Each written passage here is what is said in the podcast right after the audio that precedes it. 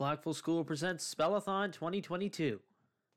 Elementary students at Blackville School have the chance to participate in a Spellathon. All information on the Spellathon will be sent home to parents on Tuesday, May 3rd. There are many cool prizes to be won with the Spellathon. The top three pledge earners will uh, win some pretty cool prizes. Uh, first place will win a hoverboard with a cart seat. Second place will win an electric scooter.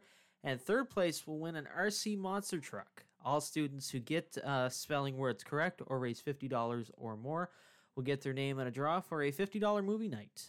Finally, the top rating class will win a pizza party, and uh, there will also be a treat for all students who participate. Here are some important dates to remember. Test day is May 17th. All pledges are due on May 19th, and prizes will be given out on May 20th.